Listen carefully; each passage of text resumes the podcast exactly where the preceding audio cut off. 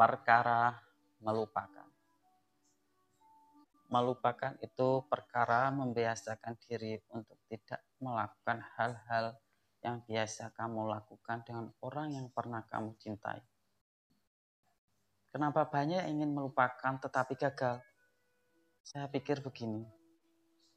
Orang-orang seperti ini hanya ingin melupakan, tetapi tidak pernah benar-benar berusaha melupakan kita tidak pernah mencoba beranjak dari kebiasaan-kebiasaan yang selalu mengingatkan. Tidak pernah ingin mencoba melakukan kebiasaan baru yang bisa membuat kehilangan waktu untuk bermain-main dengan ingatan lalu. Orang-orang seperti ini hanya orang-orang yang ingin melupakan, tetapi terlalu takut kesepian. Ia menginginkan lupa, tetapi memeluk ingatan sepenuh dada. Orang-orang yang setengah hati dalam melupakan akan berkata begini, kalau terlanjur sayang, ya gimana lagi? Kan gak gampang ngelupain. Dan tetap bersikap seperti biasa.